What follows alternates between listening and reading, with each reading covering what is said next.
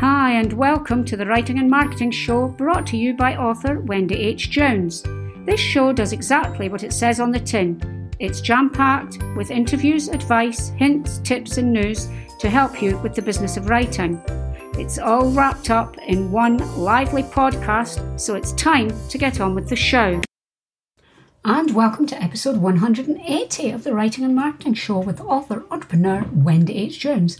As always, it's a pleasure to have you join me, and here we are for episode 180. I cannot believe where the year is going.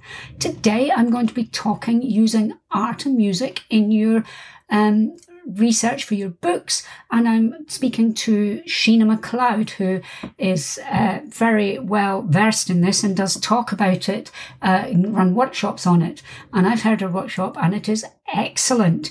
Um, so before then, what have I been up to? Well, I'm very excited today because I have got new hearing aids. Now, you're probably thinking, well, what's that got to do with us?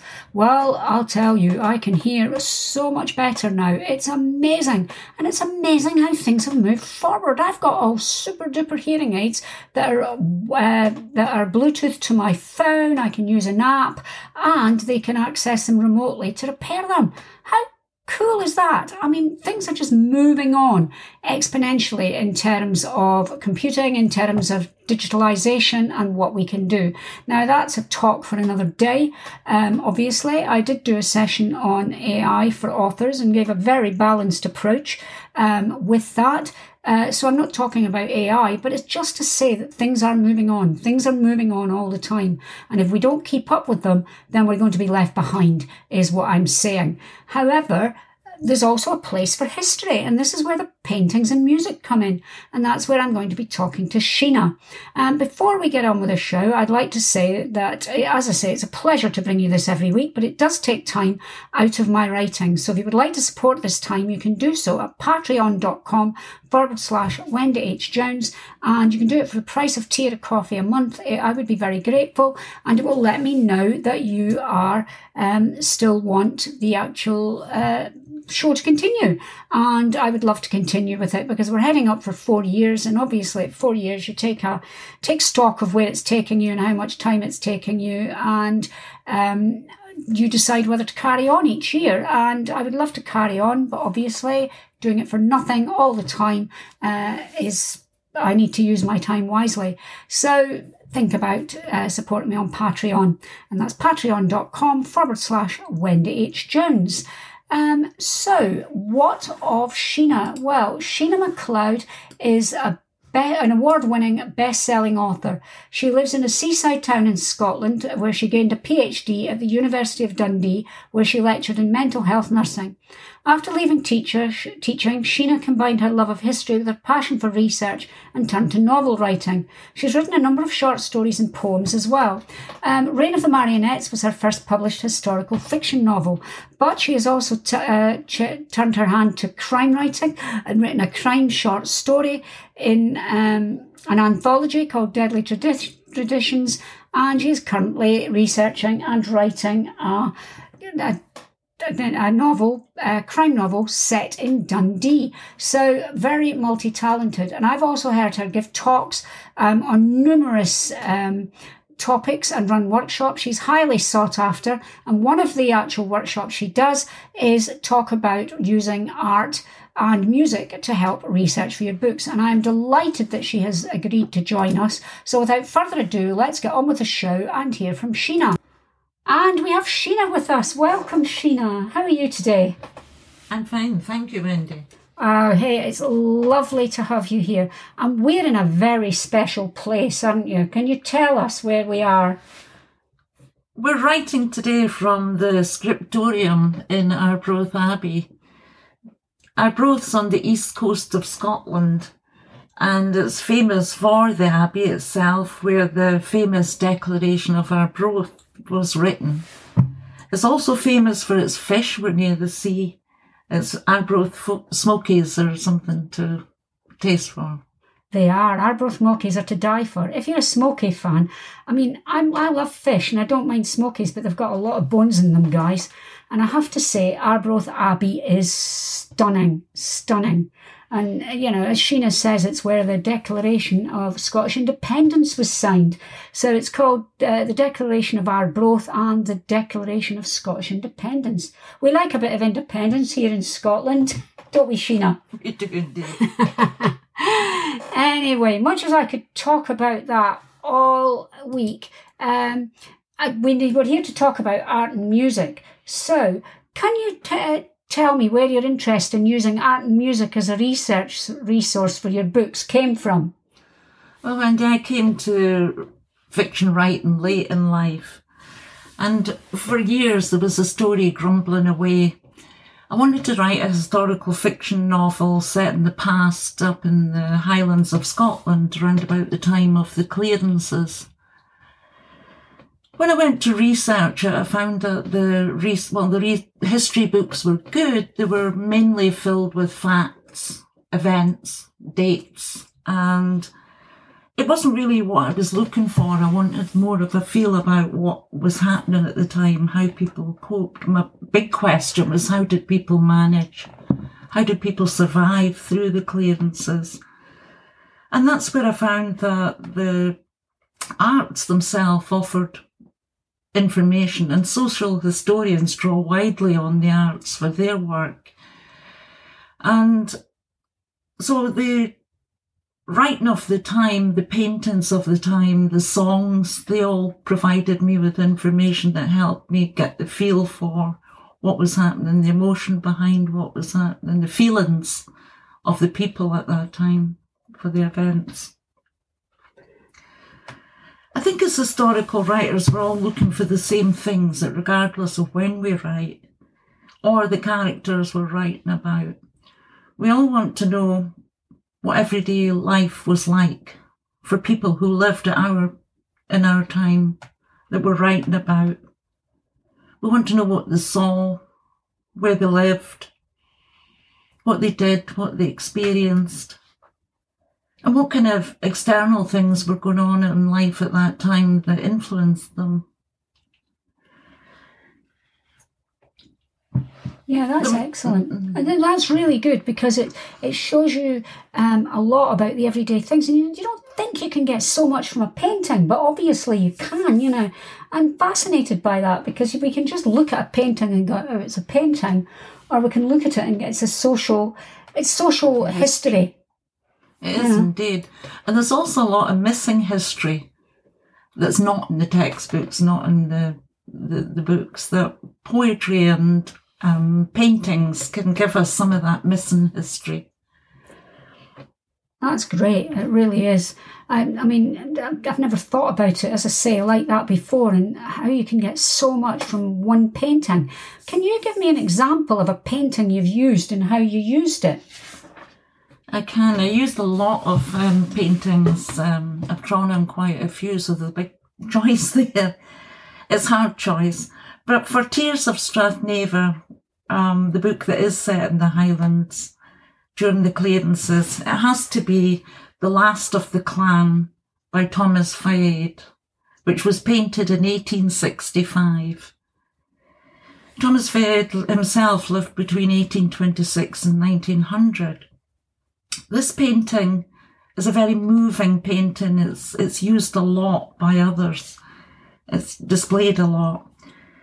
It's meant to be a view from a, a ship or a boat of the land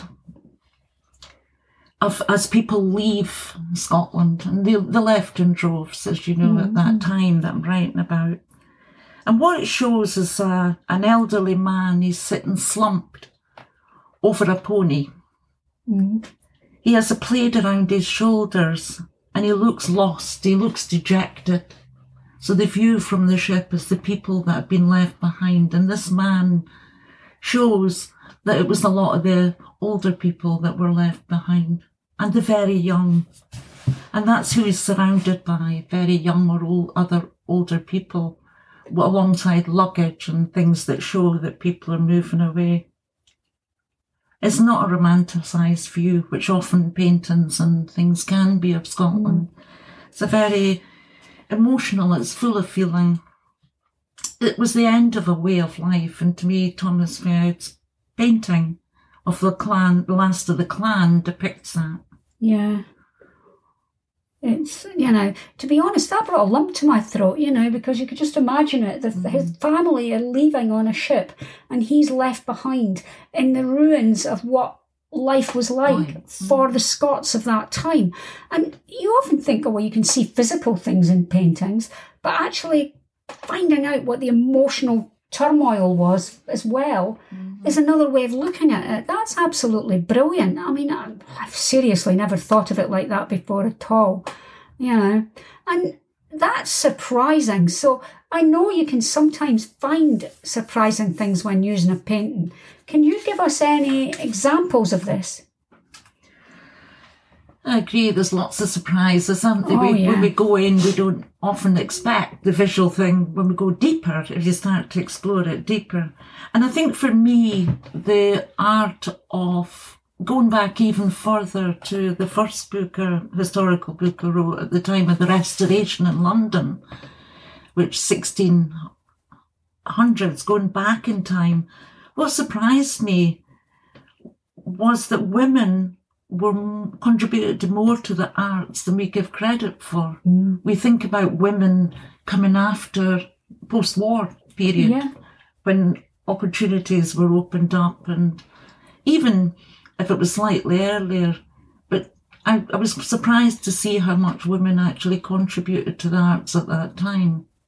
Yeah, that is surprising. Yeah. Playwrights, poets, artists, sculptor, sculpt. And I think Aphra Behn in the 17th century England was perhaps the first woman to earn a living from writing. Gosh. Mm. That's um you know, that that's surprising. I think do you know what? I think that very we often think that women were subjugated till post I think they were kind of subjugated during Victorian times and prior to that they were a lot more free. and then somehow or other, despite the fact we had a queen on the throne, You think of we women. yeah, women seem to lose a lot of their freedoms, you know. Um, and guys, guys, if you can hear squeaking, that's my chair. I've got a very squeaky office chair. I don't know why. I better stop moving at all, you know. Uh, but hey, but you can. It's not just it's not just art, but the arts. So when you think about writing and music and how how people contributed, both men and women, you know, and moving on to um, music, I believe you also use music and poetry as research. Can you tell us about this? As I did in all my books, I've drawn very widely on music and poetry. I, in terms of music and poetry, they often depict the social issues of the time. And in Restoration London, the broadsheets, because people, so many people couldn't read and write, the broadsheets were put out as ballads and song. So whatever message they wanted to give out, they give out as ditties, which even the lower classes, um, people who couldn't read or write, would be singing and around. So the messages were passed on often through poetry and song. Wow, that's so interesting. I didn't realise that. I knew they had, you know, the town criers reading things out and stuff, but I didn't realise that, you know. and of so- course, the songs are repeated, aren't they? People sing them, then they So sing they're- them again. Sung even by young children Yeah. were singing them.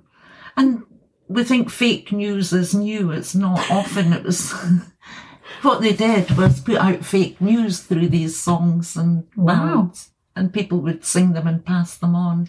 Oh, there's nothing new under the sun, as they say, is there? Even fake news was invented hundreds of years ago. But yeah, I think that's amazing. And the fact that, you know, the repetition means it goes into their brain more. Mm-hmm. You know, they're hearing it over and over and over in a natural way. And I mean, I suppose the sea shanties and things as well, you know, for, for the, the naval, or not just naval, but sea uh, mm-hmm. going people, you know, seafarers, the sea shanties were all part of that as well and would be giving information. You know, you can learn so much from it. And at the time of the clearances, many people didn't leave written records. So it was hard. You'd often have a secondary rather than primary sources of information. It was written up after the event about people rather Yeah. than the people themselves Yeah. yeah. writing. But Sorley MacLean who um, gathered together a lot of the poems of the clearances and published them. And it definitely gives you the anger that's full of anger, the feeling of loss, the loss of culture, all that's Yeah. within the poems. And it's that emotional sense that you get, Yeah, like the paintings yeah, you're that are right. not in the books. Yeah, you're right. And I mean, when you think of songs as well, we're still singing them now. Because one mm. example, Over the Sea to Skye, you know, with- with- that's a very romanticised view of, um, you know, Bonnie Prince Charlie and Flora MacDonald rowing him, rowing him to Skye to get him away from the in the Jacobite rebellion. Yeah, so we're still singing them now in, in its Yeah, history. Yeah, passed on. Yeah, yeah. I think I find that fascinating. Gosh, I could discuss that sort of thing all day, you know. But the podcast can only go on for so long, so we'll uh, move on to the next question, and you, perhaps you and I can have a chat about music later, you know. Um, and there are some really famous paintings that everybody knows or feels they know, like Girl with a Pearl Earring. Is there a way in which they can we can use these differently?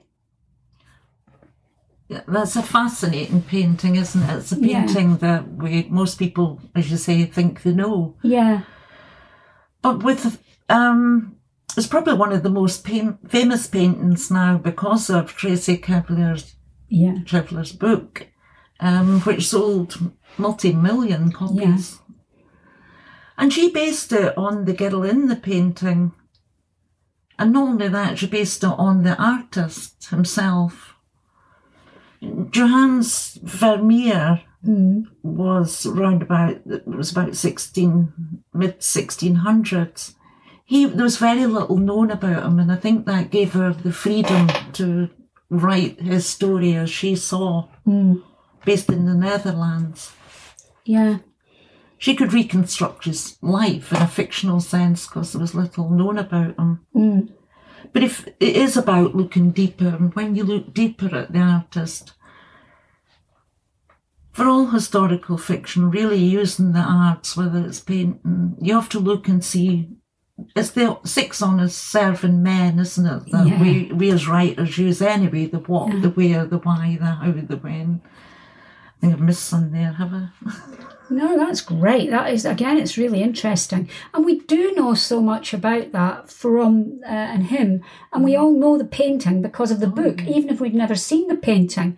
You know, another example of that that's just come to my mind is the Goldfinch uh, by is it Donna Tartt, and the Goldfinch. I was thinking it starts with a basically the Goldfinch starts with a little boy being blown up uh, well, it starts with his memory, an old man's memory of when he was a little boy, and he was he was in a museum, an art museum that was blown up, and his mother was killed, and he stole the painting of the goldfinch. And I thought, this is a load of old tosh. The book's brilliant, by the way. I'm not saying the book's a load of old tosh, but my thoughts were, how on earth could a small boy steal a painting?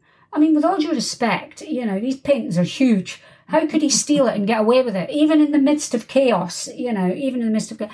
Well, then the painting actually came to Scotland and was in the uh, Scottish National Gallery. And I was going to, through to Edinburgh anyway for a, a meeting, so I went early and went to see the painting. It's tiny. You can slip it in your pocket, you know, but you don't get a sense of that from the book. You get a sense of how beautiful the painting is, but you don't get the sense that it's so small. And so he could have stolen it easily. Nobody would have seen it. Um, it wasn't a big painting that was bigger than him, and he was staggering off with it. But you do get a real sense, and using paintings like that, even if you veer off from what is, uh, it's just a, you know, fictional. Um, it's not like the girl with the pearl, pearl earring, a, a view of somebody's life. It's a brilliant way of starting it, you know, finding a painting. And nobody'd heard of the goldfinch. Now everybody knows the goldfinch. Absolutely. Everybody knows the goldfinch because of that. Um, so you can't use it as a springboard for moving forward and writing an entire book on it. It's a long book, very well written, brilliant book. I would recommend everyone to read it. I think I've spoken about it on here before, but very, very good. Um, so, are there any specific details we can look for in a painting that help us to bring realism to our narrative? Well, I think in addition to finding inspiration for our writing from paintings or the arts, You can also use it as a form of research. Mm-hmm. And many paintings, many pieces of art are considered primary sources of research, Gosh. not secondary sources. They're considered primary sources, particularly if they were written at the time by people at the time. Um, I also advise for realism to look and see if you can find art paintings about key events like weddings. If you want to write about a wedding, you can often find a painting depicting a wedding at that time or poem, poem song about a wedding. Yeah. And funerals, any scenes from everyday life like markets, shopping, what Yeah. people wore can all be um, very, very rich details in some of the paintings. So I've used them a lot. Yeah, you're right about the paintings because I was out in um, Antigua and I, in the museum they have a painting of a slave market which completely confused me because I thought, well, they're not selling slaves, that's pretty obvious. And um, Antigua was the first place in the world to get rid of um, slavery. And I was astounded by this.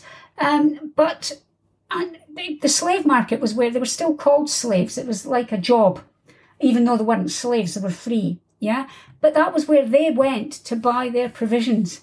And I found so much about in that about what it was like then. So when my gentleman was out there, you know, they get um, the food they bought, what they wore, the fact that there were the gentry were there as well as the actual black slaves who were more servants then than slaves. They weren't called that, but it was still called the slave market. And you got a real sense of, as you say, everyday life. And mm-hmm. I didn't, even though I'd seen that until you said this today, it didn't impact on me what I was seeing. So mm-hmm. that is really helpful. Thank you. Really, really helpful. And the other thing with paintings is they often contain symbols of the time and place, and that's an often debated subject. Can you tell us a bit about this and how we can use it as writers? Symbolism in art. Oh, and symbolism. Yeah. Yeah. Yeah, well, as you know, um, paintings are often rich in symbolism, some paintings more so than others. And they're much debated, even to read some of the debates about the symbols that are present can give you great insights and help you with your writing um, for inspiration. And also the symbols of the time, as you know, change over time and give us some clues that we can use these symbols ourselves for our writing, form the basis of them. And it's like, for example, um, uh, Mary, Queen of Scots, before she was incarcerated in Lochleven, is it? Oh yeah, Yeah. Lochleven, yeah. She, she, there, there's a painting depicting a drop glove which is a challenge. It's the the, the hero, Yes. coming, no one coming forward to help her. yes. Little issues like that. Wow. In my own story, Tears of Strathnaver, the, uh, I used the clan brooch as a Right. symbol of family, of bonds, Yeah. of clanship, Yeah. and that that was carried throughout this brooch, given the idea. Wow. That's amazing. And even jewellery can be used, Mm. you know. I, I went out to Rome. I was in Italy on holiday and we were in Rome and we went, obviously, went to the Sistine Chapel. And apparently there are symbols in the roof of the, the Sistine Chapel that basically tell um, the Pope that how how not keen Michelangelo was to paint this. He was forced into it. He didn't actually want to do it. And he's put symbols into there that tell people that he wasn't very happy about all of this. I can't remember what they are. But yeah, people did use symbols. It's a huge area. Yeah, absolutely yeah. huge, massive area. And it wasn't until then I realised. And that drop glove, that is brilliant. You know. wouldn't notice it unless you No. examined it closer No. to know the symbol. absolutely brilliant. I love it. Um, so, if someone wanted to use art as a basis for their for the research, where would they start? Well, for a start, it's not about critiquing the arts. I'm definitely no art critique Yeah. critiquer, and it's not I'm not particularly knowledgeable about the arts, as you probably picked up. But what I do feel is that everybody um, can use the arts as the, that primary source to look at the area they're writing about, the people they're writing about. Yeah. Um, everything is not as it seems in the art world, as you know, as well. So it's looking deeper and asking these these questions about who painted it, why did they paint it, why did they write it, when was it written. It, go deeper and deeper and deeper into it, and the more you go, the deeper you go, the more you discover, and the more you'll find out. It's a great resource for writers, particularly writers of historical fiction. It can provide inspiration it can provide a rich source of detail, as we said, about everyday life, plus emotions. It's just about asking the right questions. Good point. Yeah, asking the right questions. I like that. Now, all podcasts have to kind of come to a little bit of a conclusion eventually. But, but before we go, I'd like you to tell us about your own books because you've done a lot of writing. Yeah, I started off writing historical fiction, as I said, and um, although I wanted to write about the clearances and a novel set at that time, I went back in time to see if I could understand a bit more about what was happening. My first book, Reign of the Marionettes, is set um, during the Restoration in London. It's about survival during a time of great um, unrest. There's a lot of conspiracies and fake news floating around that terrified people. I wonder where we've heard that. Yeah, absolutely. and it was about how people got through that and survived it and all the dynamics that were going on. I then wrote Tears of Strathnaver, which is a historical novel set in the Highlands of Scotland at the time of the clearances. Mm-hmm. It tells of a family. It tells how the it's a story of family. It's about survival against the odds at the turn of the century, last century. In terms of non-fiction, I've written a book about women in the vote. Oh yeah. Um, for so you say I can't vote, and it, I rather it focuses very much on the working class women mm-hmm. and when they got the vote and their mm-hmm. involvement in the fight for the vote for women in UK. Yeah, and it's a very good book. And I believe you've written a short story for an anthology. I have a few, yeah. I have indeed, yeah. But hey, you, you wrote a, a crime one, didn't you? I did a crime one, yeah, and I did a historical one. That's right, yeah. It's fascinating. It's it's great to do the short stories in between and build up. Yeah, it gives you a bit right. of a a bit of a change from writing a whole novel, especially a historical one, which can be really hard. It takes time. It does. So, my very last question is where can my listeners find out more about you and your books? Have you got the, a website? The usual places, yeah. I have a website. I can be found on Facebook author page as Sheena MacLeod. Yep. I write under Sheena MacLeod. And um, I'm books are available for sale in all the usual places like Amazon. Amazon, Waterstones, Stones, Barnes and Noble. just the usual outlets. All the usual places. And just to say before we go that it's Sheena MacLeod and MacLeod is M A C L E O D. I'll put a link to the website in the show notes. And um, Sheena, it was great to have you here. It was pleasure to be here, Wendy. Thank you. You are welcome. And thank you for joining us this week again. To the listeners, it's been an absolute pleasure as always. And I will be back next week and we will have another fantastic show. So thanks to Sheena and goodbye. That brings us to the end of another show. It was really good to have you on the show with me today. I'm Wendy H. Jones, and you can find me at wendyhjones.com. You can also find me on Patreon, where you can support me for th- uh, as little as $3 a month, which is less than the price of a tea or coffee. You go to patreon.com forward slash Wendy H. Jones. I'm also Wendy H. Jones on Facebook, Twitter, Instagram, and Pinterest. Thank you for joining me today, and I hope you found it both useful and interesting. Join me next week when I will have another cracking guest for you. Until then, have a good week and keep writing, keep reading, and keep learning.